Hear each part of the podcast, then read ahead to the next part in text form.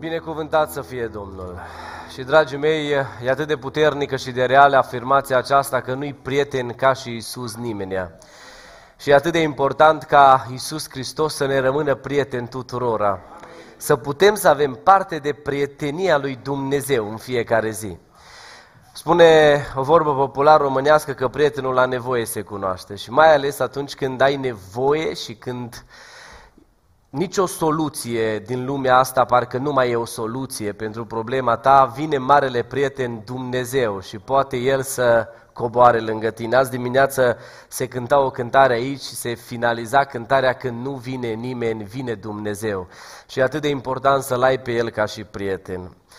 Dragii mei, în seara aceasta vom sta în lumina cuvântului Evangheliei. Vă voi citi un cuvânt al Bibliei pe care îl cunoașteți și vom trata un subiect atât de important pentru viețile noastre. Un cuvânt pe care l-ați auzit de foarte multe ori, dar din care cred că Dumnezeu e acela care poate să ne vorbească. De obicei, înainte de predii, se citește punctul de plecare al predicii, dar eu în această seară am să vă citesc concluzia sau uh, cu ceea ce se va încheia, dacă vreți, cuvântul de predică.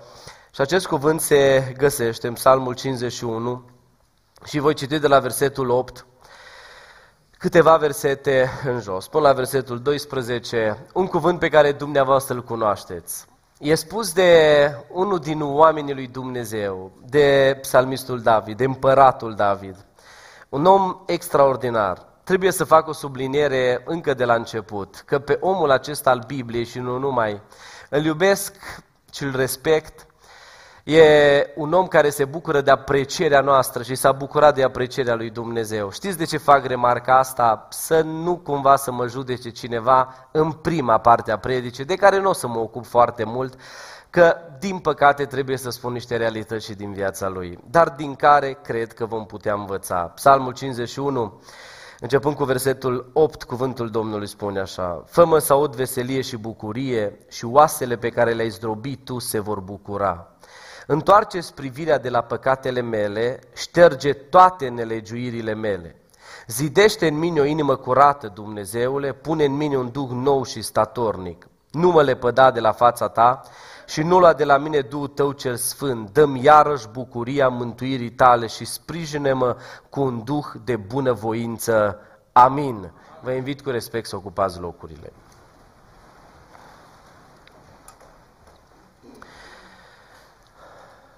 Cu toate că, dragii mei, în această seară mă voi axa mai mult pe partea a doua a predicii și îmi doresc să arăt uh, momentele frumoase din viața unui om. Dar trebuie să mă duc puțin și într-un moment mai delicat din viața lui David, din care să învățăm fiecare dintre noi. Mai fac o dată sublinierea. David e un om extraordinar, a fost un om extraordinar, omul lui Dumnezeu. Să nu mă judece nimeni că pe alocuri o să fiu foarte direct, cu bucățica de timp puțin ciudată din viața lui David. Dar vrem în această seară să învățăm ceva extrem de important. Pentru că viața unui om se zbate între două aspecte. În viață există doar două aspecte, indiferent de domeniu. Domnul a inventat asta și nu o poate schimba nimeni. Că a venit la un moment dat Domnul și a spus să spună înainte binele și răul. Îți spun înainte viața și moartea, binecuvântarea sau blestemul. Adică nu există zona gri. Chiar dacă unii oameni cred că există o zonă gri în care se pot uh, învârti în viață, se înșală amarnic că de fapt zona aia gri e zona neagră. Nu e sub nicio formă zona gri. Dar în această seară vrem să ne uităm la un pericol extrem de mare și la o binecuvântare. Că viața se zbate și în predica mea vom uh, jongla așa între un pericol mare și între un beneficiu extraordinar. Pentru că unul dintre cele mai mari pericole din generația asta și din vremea pe care noi o trăim se numește nepăsarea. Nepăsarea e unul dintre cele mai mari pericole cu care noi, ca și oameni, ne confruntăm. E adevărat că nepăsarea vine în urma multor situații, inclusiv datorită bunăstării oamenilor. Nepăsarea vine inclusiv datorită faptului că au oamenii cam tot ce le trebuie și nu mai duc grija zilei de mâine. La un moment dat sunt pe cale să găsesc două zile să plec în Ucraina și îmi spuneau frații de acolo: frate Alin, tu ai fost la noi. Am fost și în biserică de ucrainieni, o biserică mare, așa ca așa noastră, care, spuneau ei, e plină doar la sărbători. Am fost la români, românii din Ucraina, în care eu i-am spus: pe cum, dar voi erați mulți când am fost eu, încă ați făcut slujbă în aer liber. Pe da, au fost botez, au fost multă lume, au fost sărbătoare, nu e așa tot timpul. Și asta era durerea lor, că nu e așa tot timpul. Acum oamenii vorbesc de o bucurie, în ciuda faptului că sunt în mijlocul unui necaz mare, războiul, după cum bine știm. Singura lor bucurie pe care pot să o aibă slujitorii de acolo e că acum nepăsarea a dispărut și bisericile sunt pline. Căutarea feței lui Dumnezeu e tot mai activă. Ei, dar în vremurile foarte bune, în care omul e bine, în care e pe picioarele lui, în care nu bea pastile cu pumnul, și și de le bea s-o obișnui cu ele unii, în care la un moment dat toate lucrurile sunt bune, uh, nici nu duci grija zilei de mâine, ești cu mintea la ce o să faci, la ce planuri mai faci, la cum... În momentul ăla te paști un pericol extrem de mare numit nepăsare. În momentul în care diavolul a reușit să-l bage pe un om într-o nepăsare cruntă, acea viață se degradează o sută la sută. Pentru că, dragii mei, mai subliniez încă o dată, și ascultați-mă, e un semnal de alarmă în generația și în vremea noastră, nepăsarea e atât de nocivă.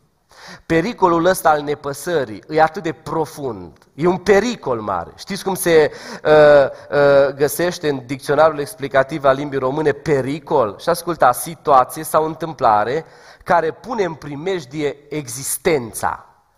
Pericolul îți pune în primejdie existența. Suntem într-un pericol ca să nu mai existăm așa cum Dumnezeu vrea să existăm. Și nepăsarea cuprinde, din păcate, generația noastră din ce în ce în tot mai mult. Nepăsarea, când îl ia pe un om în brațele ei, atât de tare îl strânge, permiteți-mi acum într-un mod figurativ, încât omul rămâne fără aer. La un moment dat trage ultima suflare și zice: asta e, nu mai pot să mai scap, și totul se prăbușește. Uitați-vă în familii, că de exemplu când soțul nu-i mai pasă de soție, când la soție nu-i mai pasă de soț, când la părinți nu le mai pasă de copii, acolo lucrurile se degradează. Eu mă mai șochez așa când mai întreb câte un părinte: unde-i băiatul dumneavoastră? Are treisprezece ani, paisprezece ani, și am spune: nu știu. Pe bine, dar unde o plecat? Nu știu. Păi când vine? Nu știu. Serios? Mai apoi rămâi foarte mirată și mirat că la optsprezece ani, nu că nu știi de el o zi, nu o să mai știi de el o săptămână, că la douăzeci de ani nu o să știi de el o lună, că mai apoi, când o să fii la bătrânețe, nu o să mai știi de el câțiva ani, că nu o să-l mai intereseze. Pentru că, dragii mei, e atât de important să fim conștienți de pericolul nepăsării, că nepăsarea îl prăbușește pe un om. Spre exemplu, și permiteți-mi să fiu foarte direct, că dacă-s direct cu David, trebuie să fiu direct și cu cei din generația noastră. Că dacă, de exemplu, avem în biserică, stăm în biserică și uneori nu știm unde-i soția, unde-i soțul, unde nici pruncii. Păi dacă ne-ar întreba cineva: bă, unde-i copilul tău că nu-i la biserică astăzi? Dar unde-i soția ta că nu-i la biserică? Unde-i soțul tău că nu-i la biserică? Și la un moment dat, chiar dacă am avea poate o motivație de-ai foarte ciudată și ne rușină să o spunem, dăm oarecum din nume, dar e o totală nepăsare. Pentru că, dragii mei, e atât de important să fii cât se poate de conștient că pericolul ăsta al nepăsării te prăbușește, te face praf într-o zi. David a fost omul care s-a lăsat cuprins de pericolul ăsta al nepăsării. S-a lăsat cuprins de nepăsare. Și bine, Biblia și spune: pe vremea în care împărații mergeau la război, David a rămas acasă. David... Oștenii tăi au plecat la război și ție nu ți-o păsat. Oștenii tăi luptau, viteșii tăi luptau. Oamenii s-au dus pe frontul de bătălie și ceilalți împărați. Adică nu iar n-ai fi fost numai tu singur care ai fi mers acolo. Și ceilalți împărați erau acolo la luptă. Și tu ai ales să stai acasă nepăsător de ce se întâmpla pe frontul de luptă. În momentul ăla în care David s-a lăsat cuprins de nepăsare, a început degradarea lui. a început acel moment extrem de crunt, extrem de dureros, extrem de ciudat. Pentru că în momentul în care un om se lasă cuprins de nepăsare, ascultați-mă bine, că ar spune cineva în seara asta, frate Alin, eu nu sunt chiar cuprins de nepăsare. Faceți-vă sincer, nu o să vă întrebe nimeni, faceți-vă sincer o analiză. În momentul în care un om e cuprins de nepăsare, atenție mare, în momentul ăla pe om îl începe să-l intereseze ce n-ar trebui să-l intereseze. Când ești nepăsător față de lucrurile importante, de suflet, de mântuire, de cer, de veșnicie, începi să fii interesat de lucrurile care în fond și la urmă urme n-ar trebui să te intereseze pe tine. L-ai văzut, zice, ce te interesează pe tine? Ai auzit? Dar ce interesul nostru? Omul nu-și mai face probleme că el nu mai a fost la părtășie. Omul nu-și mai face probleme că el nu s-a mai rugat. Omul nu-și mai face probleme că el nu mai citește din Biblie. Omul nu-și mai face probleme că nu-L mai simte pe Dumnezeu. Pentru că într-o cruntă nepăsare începe să fie interesat de ceea ce n-ar trebui în mod normal să fie interesat. Ascultați-l pe David. David iasă la plimbare pe acoperiș. doi Samuel capitolul unsprezece. David a întrebat cine este femeia aceasta. David, dar n-ar trebui să te intereseze pe tine cine e femeia aia. Stai să ne înțelegem bine. N-ar trebui să te intereseze pe tine. Dacă pe tine nu te-ar fi cuprins nepăsarea de lucrurile importante, și anume războiul ăla crunt, n-ai mai fi fost interesat de lucrurile astea. Oamenii deseori, pentru că sunt cuprinși de nepăsare vis-a-vis de suflet și de veșnicie, încep să fie interesați de ce n-ar trebui să fie interesați. Mai apoi, că vreau să trec repede pe astea, asta, iubesc mai mult a doua parte, dar asta și asta e foarte importantă. Mai apoi, omul când e cuprins de nepăsare și începe să fie interesat de ce n-ar trebui să fie interesat, comite păcatul, o sută la sută. o sută la sută. Când te lași cuprins de nepăsare în ceea ce înseamnă suflet, mântuire, veșnicie și la un moment dat începi să fii interesat de ce n-ar trebui să fii interesat, comiterea păcatului e doar o chestiune de timp. Nu-l comiți astăzi, dar într-o lună îl comiți. În trei luni îl comiți. Și toate astea pleacă de la aspectul ăsta foarte mare al nepăsării. Eu de-aia nu-i cred pe oameni, spre exemplu, nu-i văd la părtășie, nu mai știu nimica de ei, nu mai știm. Bă, ce-i cu tine? Ce-i cu viața ta? Stau de... Frate, eu sunt cu Domnul, vezi de treabă. Păi se vede totala ta nepăsare de tot ce înseamnă părtășie, de tot ce înseamnă Dumnezeu, de tot ce înseamnă apropiere de Dumnezeu. Pot să dau un scris în contextul ăsta, mai devreme sau mai târziu eșuezi. o sută la sută. David a fost omul lui Dumnezeu, n-a fost oricine, a fost un om cu o relație atât de profundă cu Dumnezeu, care s-a lăsat cuprins de nepăsare, a început să fie interesat de ceea ce n-ar fi trebuit să fie interesat și la un moment dat David a fost omul care a comis din păcate păcatul. Omul care se lasă cuprins de nepăsare, care începe să fie interesat de ce n-ar trebui să fie interesat și mai apoi comite păcatul, are așa o ușoară trezire, dar e tot o păcăleală diavolului și vine diavolul și îi spune, auzi, tu trebuie să acoperi păcatul ăsta, tu trebuie cumva să o mușamalizezi, tu trebuie cumva să fie bine, să dai bine și vine diavolul și te învață, dar tu nu-ți dai seama, pentru că tu ești cuprins de nepăsare și vine diavolul și te învață, păcatul ăsta trebuie să-l acoperi și din păcate te învață să-l acoperi tot cu un păcat. Și nu face altceva decât te afundă mai tare. Își dă seama David că nepăsarea lui l-a făcut să fie interesat de ce n-ar trebui să fie interesat. Faptul că a fost interesat de ce n-ar fi trebuit să fie el curios, a comis păcatul și acum zice David, trebuie să o drec cumva. Trimite-ți-l pe Uria acasă. Vine Uria acasă și David spune, să o dregem cumva. Auzi, du-te, parfumează-te, spală-te, fă-te tip-top, du-te acasă și o să fie bine. Numai că Dumnezeu vrea să-i dea o lecție la David, o răsturna toată ideologia lui David. David, nu se acoperă păcatul în felul ăsta, nu se acoperă păcatul în stilul ăsta. David, nu așa se face, nu că premeditezi tu niște aspecte, că nu ești tu suveran peste momente și peste vremuri. Urie nu pleacă, rămâne acolo liniștit la ușa palatului. În momentul în care David, cuprins de nepăsare, le reiau toate să le țineți minte, cuprins de nepăsare, curios de ce n-ar fi trebuit să fie curios, cu păcatul comis și acum cu disperarea de a acoperi păcatul, când o văzut că nu iasă din prima, îl comite pe al doilea. Că așa se întâmplă. Și ascultați ce zice David. David, a doua zi dimineață, a scris o scrisoare lui Ioab și a trimis-o prin Urie. Și ascultați cât de jos s-a putut duce un om care s-a lăsat cuprins de nepăsare. Când îmi zice mie cineva că viața lui nu se va degrada, că va fi bună, nu-l cred. Dacă David s-a dus atât de josnic și atât de jos, dar până noi oamenii din ziua de astăzi. Și ascultați ce scrie David, doi Samuel, capitolul unsprezece cu paisprezece. A doua zi dimineață David a scris o scrisoare lui Ioab și a trimis-o prin Urie. În scrisoarea aceasta scria: puneți pe Urie în locul cel mai greu al luptei și trageți-vă înapoi de la el ca să fie lovit și să moară. Serios? David, serios? Tu chiar atât de jos te-ai dus? Să-l alungi pe un om în luptă, să-l pui să moară pentru o nebunia ta de moment, pentru o nepăsarea ta să moară cineva, să moară cineva pentru că pe tine nu te-a interesat lucrurile importante și ai rămas să te ocupi de flecăriile vieții, să devii curios de ceea ce n-ar fi trebuit să devii tu curios. Serios, să moară cineva? Am văzut atât de mulți oameni care au plecat de la nepăsare, au fost curioși de ce n-ar fi trebuit să fie curioși, au comis păcatul, au vrut să-l dreagă, nu le-a ieșit și apoi au știut în așa fel să facă încât să fie alții vinovați. Să-i scoată cumva pe alții, să fie bine. Pentru că în momentul în care te lași cuprins de nepăsare, e extrem de periculos, că îți pierzi noțiunea moralului. David și-a pierdut noțiunea moralului.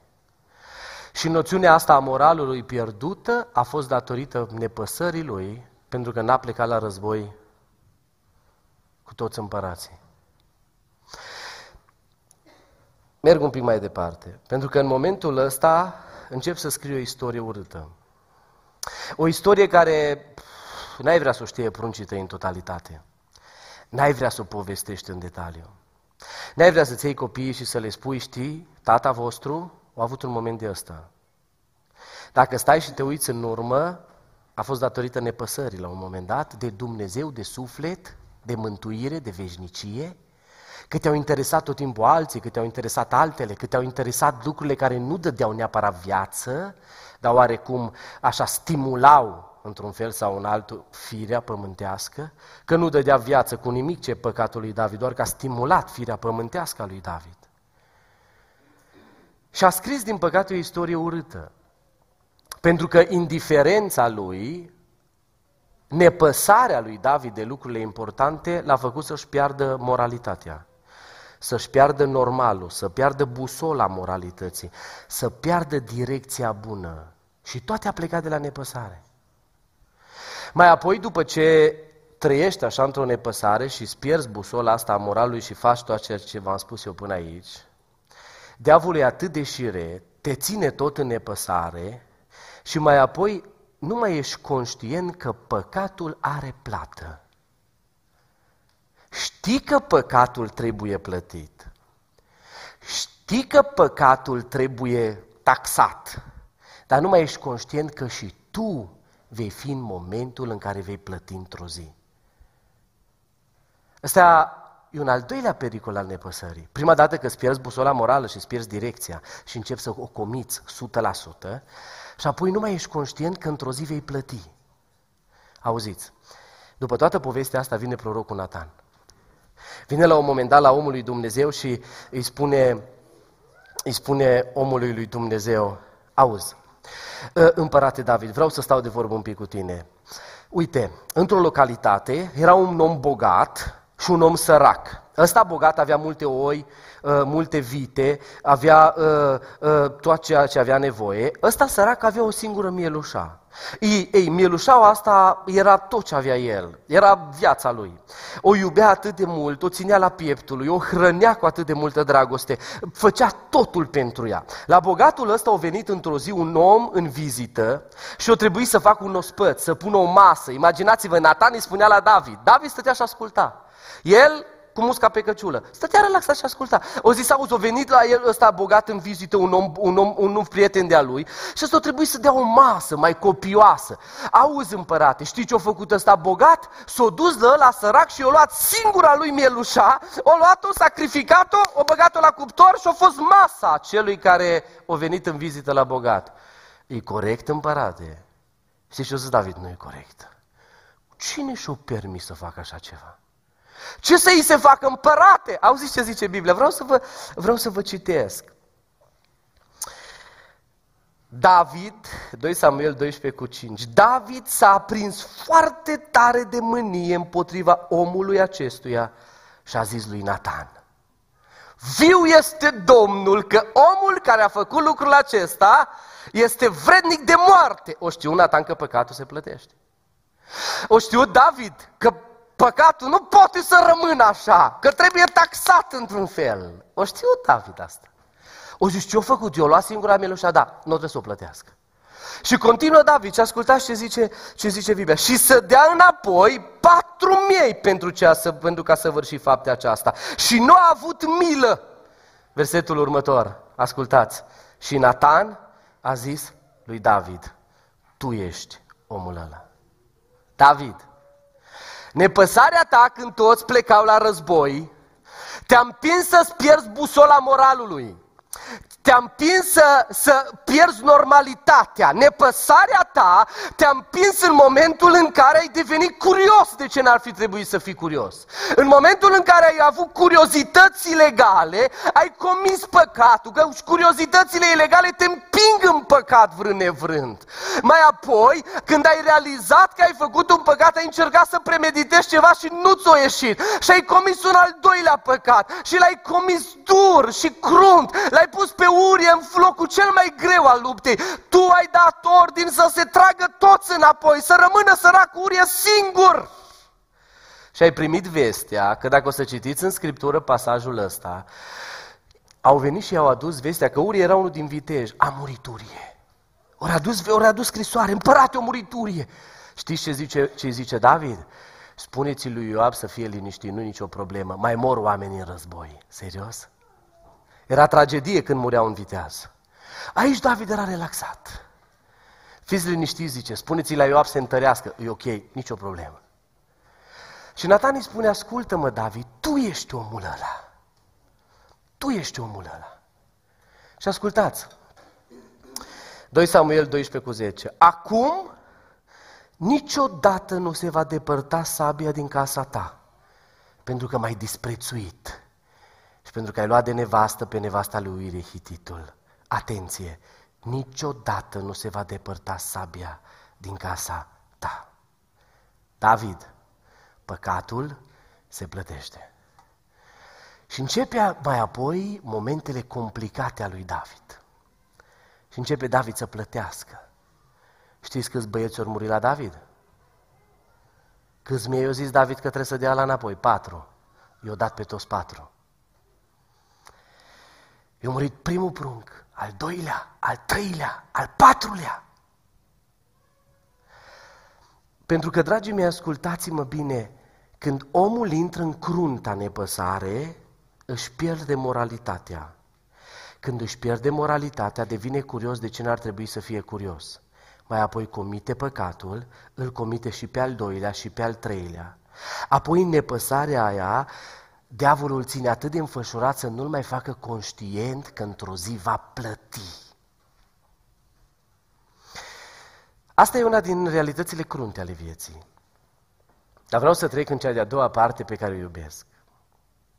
Dar în tot contextul ăsta vine Psalmul cincizeci și unu. Pentru că viața unui om se zbate între pericolul nepăsării și beneficiile pocăinței.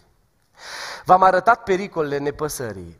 Când cineva se lasă cuprins de nepăsare, îi cuprins de pericolele astea, indiscutabil. pericolul pierderii moralității, pericolul faptului că nu mai ești conștient că într-o zi vei plăti și mergi din nebunie în nebunie. Și toate astea pentru că tu ești în bula aia de nepăsare, în care zici că bă, nu-i chiar așa, nu mă interesează, spuneți-mi voi ce vreți, bă, hai mă la biserică, las mă că o să vin eu, bă, mai rogă-te tu, las, bă, mai fă și tu ceva, bă, mă lăsați voi odată cu toate, bă, oprește-te, bă, nu mai dușmăni, bă, nu mai vorbi urât, bă, iartă, bă, fă cu tare, cu tare, puneți dumneavoastră ce vreți. Și la om îi spui, bă, nu-i bine, viața ta nu-i bună, oprește. Și el stă relaxat în bula nepăsării. Intră ca într-un vid, nu simte nimic. E cuprins de imoralitate. Iar până comite păcatul e doar chestiune de timp, apoi nici nu mai, măcar nu mai e conștient că va plăti și în felul ăsta unii merg ani de zile. Și nu fac altceva decât exact ce zice Biblia, adună o comoară de mânie. Dar, dragii mei, în pericolul ăsta al nepăsării foarte crunt, vine mai apoi pentru oamenii care își îndreaptă inima spre Dumnezeu beneficiile pocăinței. Și vreau să vă vorbesc despre astea. Și vine Psalmul cincizeci și unu. Știți? David era apăsat. Câtă vreme am tăcut, mi se topeau oasele de gemetele mele necurmate, că mâna ta apăța zi și noaptea asupra mea. Doamne, uite așa mă țineai. Și David vrea să mă ridice și el capul. Domnul, stai acolo, că l-ai luat pe Urie fără să trebuiască. Doamne, dar mai trebuie să stai acolo, că mai ai de plătit. Doamne, dar mă stai. Câtă vreme am tăcut, oasele mi se topeau de gemetele mele necurmate, că mâna ta apăsa zi și noaptea asupra mea.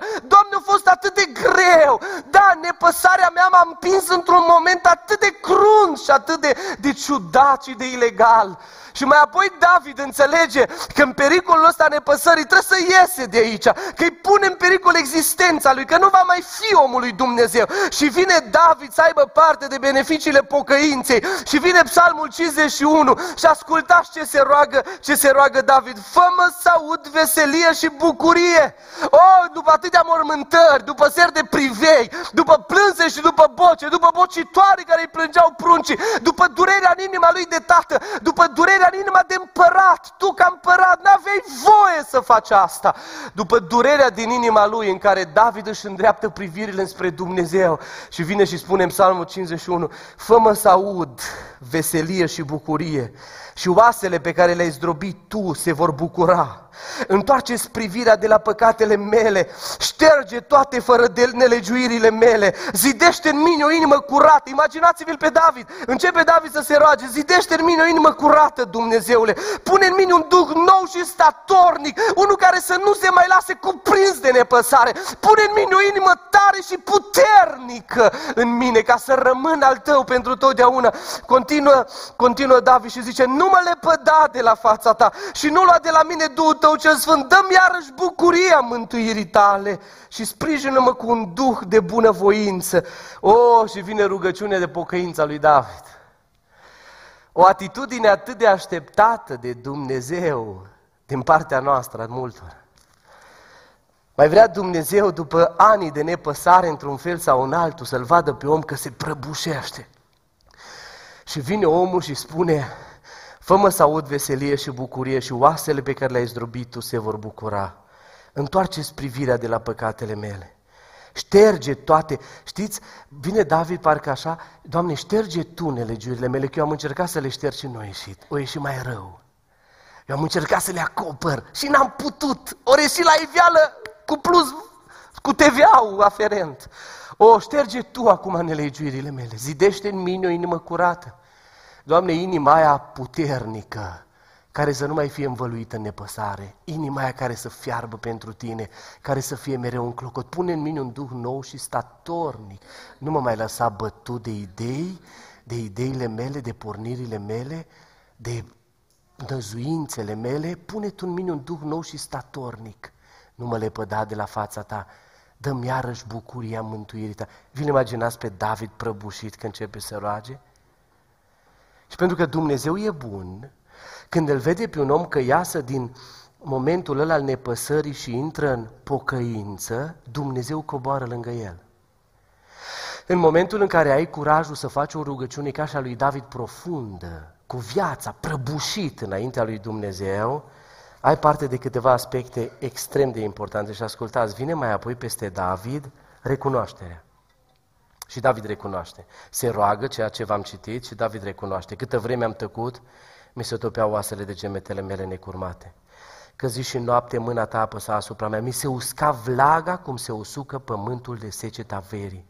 Atunci ți-am mărturisit vina păcatului meu și nu mi-am ascuns fără de legea. Am zis, îmi voi mărturisi Domnului fără de legile și tu ai iertat vina păcatului meu. Pentru că în momentul în care vine momentul acela de pocăință și ai puterea să spui, Doamne, scoate-mă din nepăsarea mea, sunt un om care am ajuns poate într-o, într-un tărâm imoral. Poate nu mai sunt conștient că într-o zi vei plăti. Știu să dau verdict în dreptul altora, dar nu sunt conștient că într-o zi eu voi plăti. Scoate-mă de acolo și încep să te pocăiești. Vine acel moment de recunoaștere. Câtă vreme am tăcut, n-am vrut eu să recunosc, dar mi se topeau oasele de gemetele mele necurmate. Mi se usca vlaga, bă, mergeam pe stradă, mă vedeați umblător, dar nu mai aveam putere, dar nu mai aveam bucurie, dar nu mai aveam speranță, dar nu mai aveam credință, dar nu mai puteam să mai cânt, dar nu mai puteam să mă mai rog, dar nu mai puteam să-L glorific pe Dumnezeu, mergeam, dar mi se usca vlaga în mine. Bă, zici că David e din două mii douăzeci și trei. Bă, zici că e din vremurile noastre. Pentru că, dragii mei, trebuie să fim realiști și să facem o subliniere realistă. Datorită nepăsării, mulți sunt uscați. Datorită nepăsării, mulți gem, dar nu vor să zică. Datorită nepăsării, sunt mulți băgați pe tărâmul ăla imoral și stau departe de Dumnezeu, încercând să zugrăvească într-un fel că-s bine. O, dar Dumnezeu care vede din cer, îl vedea pe David, era împărat. Imaginați-vă că nu vinea nimeni să-l întrebe, împărate, cum ești, ești bine? N-avea nimeni curajul, ieșea întotdeauna bine, doar Dumnezeu vedea ce în interior.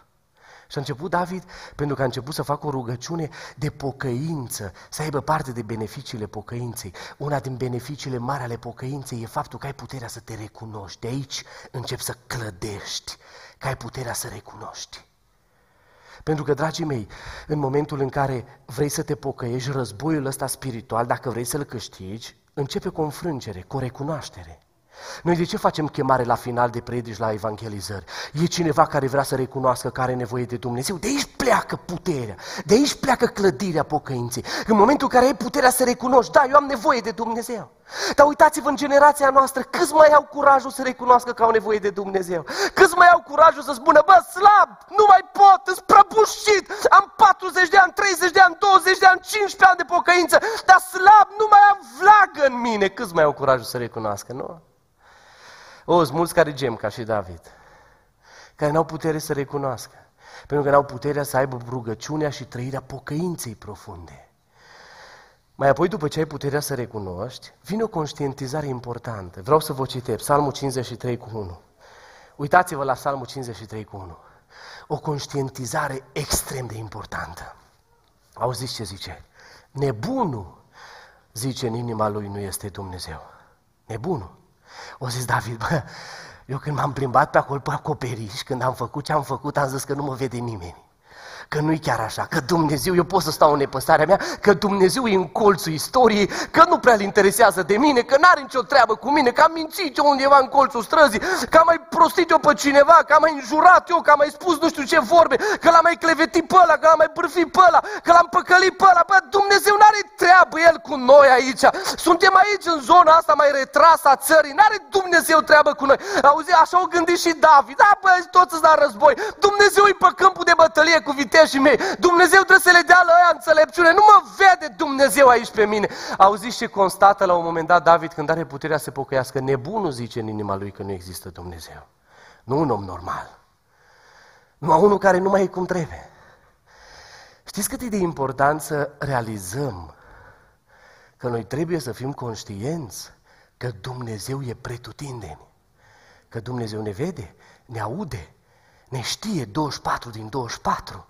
Că Dumnezeu niciodată nu stă în colțul cerului și zice, bă, lasă-i pe aia, acum le dau așa două săptămâni de vacanță. Că Dumnezeu nu e Dumnezeul care zice, bă, lasă-i, mă, nu, nu vreau să fiu chiar așa de opresiv cu ei, să fiu toată ziua pe ei, mai lasă-i un pic și mai liber. Dumnezeu nu face așa. Și vine și face constatarea asta atât de profundă David și zice, numai nebunul zice că nu există Dumnezeu.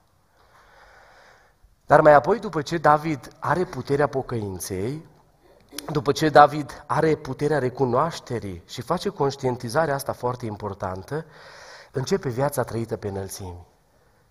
Viața pe care e atât de frumos o trăiești. Ascultați ce exprimă David după aia. Psalmul patruzeci și șase, patruzeci, șaizeci și trei cu patru. Și ascultați-l pe acum pe omul lui Dumnezeu. Pocăit, întors, recunoscut, ție-ți voi mărturisi păcatul, zice, nu mai tac, câtă vreme am tăcut, mi se topeau oasele, cât eram în nepăsarea mea, comiteam păcat după păcat, o, tu m-ai apăsat, recunosc că trebuie să mă întorc, m-am pocăit, m-am întors. Și ascultați acum viața lui David. Te voi binecuvânta, dar toată viața mea, și atenție, și în numele tău îmi voi ridica mâinile. Trageți dumneavoastră concluzia. De ce nu se mai ridică mâinile? Și nu mă refer fizic neapărat. Pentru că în momentul în care viața e transformată, e schimbată și începi să trăiești cu Dumnezeu prin pocăință, ai beneficiul ăsta. Stai în momentele vieții, indiferent de cum ar fi ele, și poți să spui, te voi binecuvânta, dar toată viața mea. Și în numele tău îmi voi ridica mâinile. Și ai un Dumnezeu care te-a primit, care te-a spălat, care a șters el păcatul, nu te-a lăsat pe tine să te chinui să-l ștergi tu, că oricum nu-ți ieșea. Și la un moment dat vine Dumnezeu, coboară pe peste tine și aduce revigorarea de care tu ai nevoie și începi să trăiești beneficiile pocăinței. Stai cu mâinile ridicate. Ce s-a întâmplat în vechime când stăteau oamenii lui Dumnezeu cu mâinile ridicate? Oh, când își ridicau oamenii lui Dumnezeu mâinile, poporul mai câștiga bătălii. Pentru că atunci când prin pocăință tu poți să mai ridici mâinile, casa ta va mai trăi victorii. Când prin pocăință poți să mai ridici mâinile, pruncii tăi îl vor mai vedea pe Dumnezeu. Când prin pocăință poți să-ți mai ridici mâinile, vei mai vedea revigorarea celui atotputernic. Te voi binecuvânta, dar toată viața mea și în numele tău îmi voi ridica mâinile. Lăudat să fie Dumnezeu! Ce mare har că David s-a trezit la realitate. Și a zis David, da, e adevărat, am fost în nepăsare, dar uite, am acum beneficiul ăsta al pocăinței, că pot să-mi ridic mâinile, o viață trăită pe înălțimi. Căci tu ești ajutorul meu, spune David, și sunt plin de veselie la umbra aripilor tale. Un alt beneficiu al pocăinței, dragii mei, e faptul că poți să iei hotărâri noi. Ascultați ce zice David. Psalmul o sută unu cu doi, ce zice cuvântul ăsta lui Dumnezeu? Mă voi purta cu înțelepciune pe o cale neprihănită. Nu voi pune nimic rău înainte ochilor mei. Cel ce se dedă la înșelăciune nu va locui în casa mea. Cel ce spune minciuni nu va sta înaintea mea. Ce faci? Păi da, încep să iau hotărâri noi de care o să mă țin. Îmi place mult remarca asta a Bibliei. Nu voi pune nimic rău înainte ochilor mei. Că am pus și a fost dezastru. Dar uite că m-am pocăit și m-a luat Dumnezeu și m-a revigorat și mă ține pe ale sale brațe, încep să iau hotărâri noi. Mă voi purta cu înțelepciune pe o cale neprihănită. Voi fi mereu atent la tot ceea ce fac. Știți că unul din aspectele pierdute, dar atât de necesare în generația noastră, se numește atenția? Că omul să mai fie atent. Știți de ce se strică relații? Că oamenii nu sunt atenți. Cum se raportează la cel de lângă el. Știți de ce se strică atmosferă și voie bună? Pentru că omul dintr-o neatenție aruncă o vorbă ilegală. Știți de ce se strică prietenii? Pentru că omul într-o zi nu e atent. Și pentru faptul că nu e atent și nu e înțelept, aduce un prejudiciu prietenului său. Se rup prietenii de ani de zile. Și vine David și spune, știi care e beneficiul pocăinței? Că am ieșit din bula aia de indiferență și am intrat în pocăință profundă, mă voi purta întotdeauna cu înțelepciune. O să fiu tot timpul atent. Uite, povestesc cu copiii ăștia, mă uit la ei, mă uit astăzi la frații din biserica în care eu am crescut. Unii au plecat la Domnul, alții n-au plecat. Dar mi-aduc aminte de fratele Petrică Coman. Eram copil, păstor în biserica, în biserica Filadelfia din Petroșani. Eu am ajuns păstor la rândul meu. Eram copil, eram pe lângă el acolo, mă, mă duceam cu tati la cor, mă punea acolo la cor, la tenor, lângă el, fratele Petrică stătea și el acolo și se comporta cu mine cu atât de multă atenție. Pace, frate Alin! Și eu ziceam, pace! Vino și aici un loc lângă mine, mă puneam lângă el. La un moment dat deschidea Biblia să citim în, în Biblie, el răsfoia, deschideam și eu o Biblie, vedea că nu eram pe unde trebuie, că eram așa copilaș, vinea și îmi dădea foile, zice, nu, uite aici, zice, uite, mi-a arătat, uite aici să citești. Că frații între timp s-au bucat să citească și eu pierdeam rândul și zice, uite pe aici, și eu mă uitam, mă uitam la el, bă. Se comporta întotdeauna cu atât de multă atenție, ne întreba frumos, vorbea frumos, bă, ți era mai mare drag. Am venit de la o conferință pastorală. Zic, mă duc la Petroșan, vreți să veniți cu mine cu mașina? Și l-a zis, da. Am vrut să mai retrăiesc momentele alea frumoase în care omul se comporta cu atenție. Și am început să povestesc cu el în mașină până la Petroșani. Și am început să-i spun, o zis, Alin, îți mai aduce aminte când tu erai micuț? Și te aducea acolo, taică-te și te punea lângă noi, da. Cine s-a putut gândi că tu o să fii păstor? Cine s-a putut gândi că Dumnezeu te va pune, te va face? O, să păstrezi asta cu scumpătate. Și parcă acelea sfaturi pline de atenție, atunci la un copil, că ne spunea să fiți cuminți la școală, să vă comportați frumos, atunci la un copil și acum la un moment dat la un om mare care are responsabilitățile aferente. O plecat din lumea asta și am vorbit cu el la telefon cu câteva zile înainte să moară. Aia, frate Petrică, aș vreau să vin la Petroșan să vă văd. Mi-a spus la telefon așa, Alin, dacă nu o să mai pot să mă vezi, aștept să ne vedem pe plaiurile lui Dumnezeu împreună cu toți. Te știu de mic, mi-a zis la telefon. Vorbea greu datorită cancerului. Te știu de mic și nu pot decât să mă bucur văzând ce face Dumnezeu din oameni. Am încheiat discuția repede, că eu în mintea mea a fost că voi merge la Petroșan să-l văd. Mă sună într-o zi tati și zice, Alin, uite-te pe live la Petroșani. L-au adus copiii la biserică, l-au pus pe un scaun, vorbea greu, o venit greu. Putea să stea doar pe scaun, copiii l-au înconjurat, au luat un microfon și au zis, dragii mei, posibil ca prin boala asta Dumnezeu să se proslăvească. Posibil ca prin moartea mea Dumnezeu să se proslăvească. Că plec, nu vă faceți nicio problemă. Vă aștept pe toți acasă. Au lăsat câteva indicații extrem de prețioase. La mormântarea lui să se facă evangelizare și să predice fratele Nelu Filip. O vrut el. O pleca din lumea asta la câteva zile după ce a fost, după ce a fost uh, în biserică. Mă sună fratele Nelu, zice, merem la mormântare, mergem. Nu, bă, cum să predici la mormântarea aia? Tot drumul ne-am tot sfătuit, ce s-ar putea zice la predica aia? Și nu s-a putut decât spune un cuvânt atât de frumos și mi-a rămas în minte, luat din Scriptură, în care s-a citit următorul text scurt. Prietene, mută-te mai sus. Pentru că atunci când te comporți cu înțelepciune pe o cale neprihănită, sfârșești cu înțelepciune. Închei cu înțelepciune. Și-a zis, David, știi care e beneficiul pocăinței? Că mă por cu înțelepciune. Că voi finaliza cu înțelepciune. Și în ultimul rând, un alt beneficiu, dragii mei, e beneficiul unei încrederi neclintite. Psalmul o sută șaisprezece cu versetul unu, ascultați ce zice Biblia.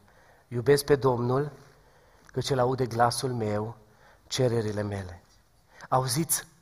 Da, El și-a plecat urechea spre mine, de aceea îl voi chema toată viața mea. Mă înfășuraseră legăturile morții și mă apucaseră sudorile mormântului, eram pradă necazului și durerii, dar am chemat numele Domnului și am zis, Doamne, mântuiește-mi sufletul, Domnul este milostiv și drept și Dumnezeul nostru este plin de îndurare, lăudat să fie numele Lui. Și-a venit omul lui Dumnezeu și spune, iubesc pe Domnul că ce-l aude. Pentru că după ce am ieșit din nepăsarea mea și am intrat în frumoasa pocăință, am început să trăiesc cu hotărâri noi. Am început să pot să-mi ridic mâinile și să spun, te voi binecuvânta, dar toată viața mea. Și să fiu încredințat că El mă aude De fiecare dată iubesc pe Domnul, că cel aude glasul meu și cererile mele. Ăsta e beneficiul pocăinței. Și v-am arătat pericolele nepăsării. Acum, în seara asta, dragii mei, suntem în fața unei alegeri. Continuă omul să rămână nepăsare sau să intre în frumoasa pocăință, să aibă parte de beneficiile ei? David a ales la un moment dat să intre în frumoasa pocăință. Fă-mă să aud din nou veselie. Zidește în mine o inimă curată, pune în mine un duh nou și statornic, nu mă lepăda de la fața ta și nu lua de la mine Duhul tău cel sfânt. Dă-mi iarăși bucuria mântuirii tale. Știți? Aș vrea să zic împreună cu dumneavoastră versetele astea. Și cuvântul ăsta din Scriptură, din Psalmul cincizeci și unu, începând cu versetul zece. Haideți să-l rostim împreună înaintea lui Dumnezeu, fiecare cu glasul nostru. E seara în care Dumnezeu e prezent aici, cred asta, ne vede, ne cunoaște. Ne-a făcut Dumnezeu conștienți de pericolul nepăsării, dar ne-a arătat Dumnezeu beneficiul pocăinței, că poți să stai cu mâinile ridicate și să spui: te voi binecuvânta, dar toată viața mea. Să poți să spui: mă voi purta cu înțelepciune, pentru că totdeauna înțelepciunea care vine de sus e cea mai perfectă. Voi fi întotdeauna plin de încredere că Dumnezeu mă aude, iubesc pe Domnul că cel aude glasul meu și cererile mele. Asta este beneficiul pocăinței. Dar pentru asta avem nevoie de o rugăciune ca și a lui David. Și haideți împreună, și vă și invit să vă ridicați în picioare. Haideți împreună să rostim aceste cuvinte începând de la versetul zece și să zicem cu toții: zidește în mine o inimă curată, Dumnezeule. Pune în mine un duh nou și statornic. Nu mă lepăda de la fața ta și nu lua de la mine Duhul tău cel sfânt. Dă-mi iarăși bucuria mântuirii tale și sprijină-mă cu mântuirea. Amin. Amin. Și Dumnezeu să ia aminte la rugăciunea asta noastră. Amin. Și Dumnezeu să ne asculte. Și vrem să intrăm într-o rugăciune și să-i spunem Domnului: Doamne, poate mă găsesc pe tărâmul ăla al nepăsării. O, poate-s curios de ce n-ar fi trebuit să fiu curios. Poate am ajuns în punctul ăla în care am comis păcatul și pe cale să-l comit pe al doilea, pe al treilea, pe al zecelea. Și începe să te rogi ca și David: Doamne, șterge fără de legea mea. Fă-mă să aud din nou veselie și bucurie. Doamne, pune în mine un duh nou și statornic. Vreau să te văd și să te simt, pentru că vreau în pocăința mea să pot să ridic mâini curate spre cer, să spun: te voi binecuvânta, dar toată viața mea. Și în numele tău îmi voi ridica mâinile. Da, îl iubesc pe Domnul că cel aude glasul meu și cererile mele. Să poți să fii convins că atunci când te pui pe genunchi, nu e singur, e Dumnezeu care a rămas lângă tine. Așadar, dragii mei, așa cum stăm în rugăciunea asta, noi și Dumnezeu, e doar Dumnezeu prezent aici cu noi, noi și Dumnezeu vrem să-i spunem: Doamne, mai vrem să ne apropiem de Tine mai tare, scapă-ne de indiferență și dă-ne pocăința pe care Tu o iubești, și Dumnezeu să ne asculte. Așa cum stăm, ne rugăm cu toții înaintea Domnului. Amin.